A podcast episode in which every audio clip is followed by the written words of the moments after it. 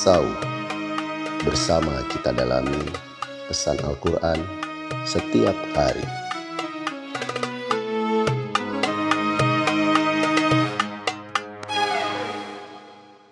أعوذ بالله من الشيطان الرجيم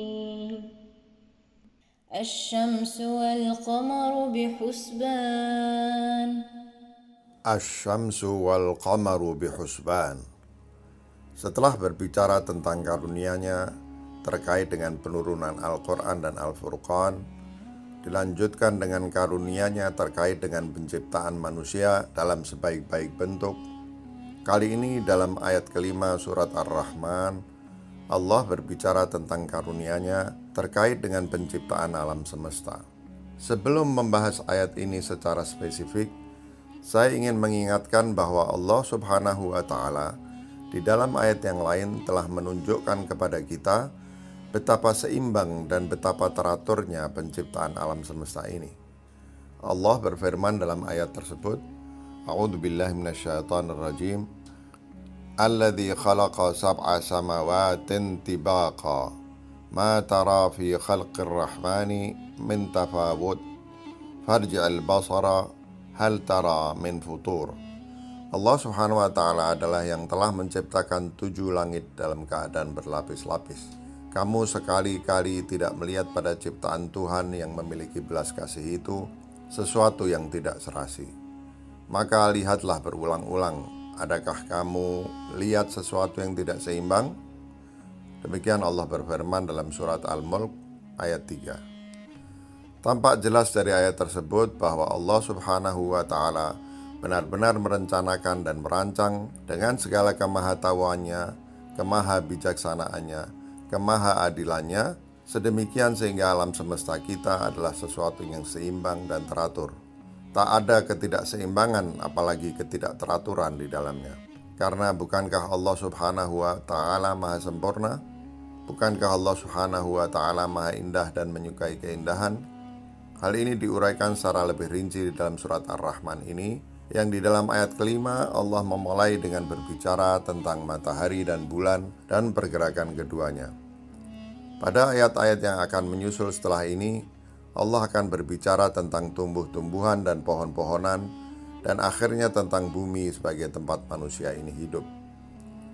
Kata bi husban terdiri dari dua kata bi yang bermakna dengan dan husban yakni bermakna ketelitian. Sesungguhnya kata husban berasal dari kata hasaba yang berarti menghitung. Bahkan di dalam penggunaan modern, kata hisab yang juga berasal dari kata hasaba malah bermakna berhitung atau bermatematika. Seakan-akan Allah Subhanahu wa taala ingin mengatakan bahwa penciptaan matahari dan bulan serta pergerakan keduanya direncanakan dan dirancang oleh Allah secara sangat matematis, sangat teliti, sehingga menutup kemungkinan bagi adanya kesalahan. Misal, kesalahan yang menyebabkan kedua benda besar ini bertabrakan.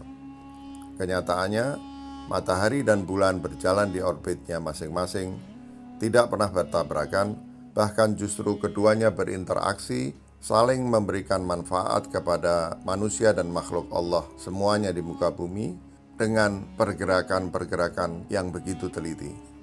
Sebagian ahli sebenarnya sejak sebelum Masehi di Yunani berpandangan bahwa termasuk di antara para filosof yang berpandangan demikian adalah Pitagoras, Plato, dan juga di dalam sejarah Islam khususnya Al-Ikhwan As-Safa mereka membahas persoalan ini dengan sangat detail.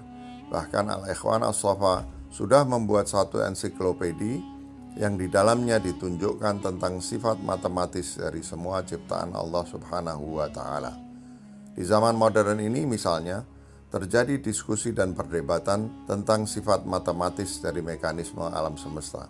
Semua ahli sepakat bahwa alam semesta kita ini tercipta dan beroperasi sejalan dengan prinsip-prinsip matematika.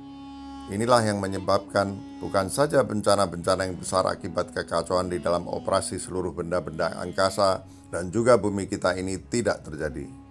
Lebih dari itu, ketelitian dan sifat matematis ciptaan Allah Subhanahu wa taala berupa alam semesta ini juga memungkinkan kita membuat perkiraan-perkiraan, proyeksi-proyeksi yang membuat manusia juga bisa membuat perencanaan-perencanaan, membuat perancangan-perancangan, termasuk membuat peralatan-peralatan maupun langkah-langkah untuk mengatur kehidupannya dengan rapi. Dan mengingat keteraturan dan keseimbangan yang ada di alam diatur oleh sunnatullah, oleh hukum alam, yang hukum alam itu sendiri bersifat permanen, tetap tidak berubah-ubah, dan teratur serta seimbang. Inilah karunia Allah yang luar biasa besar kepada makhluknya, yakni kesempurnaan, keseimbangan, dan keteraturan alam semesta yang menjadikan hidup mereka sesuatu yang baik, indah, dan memungkinkan makhluk Allah hidup nyaman di atasnya.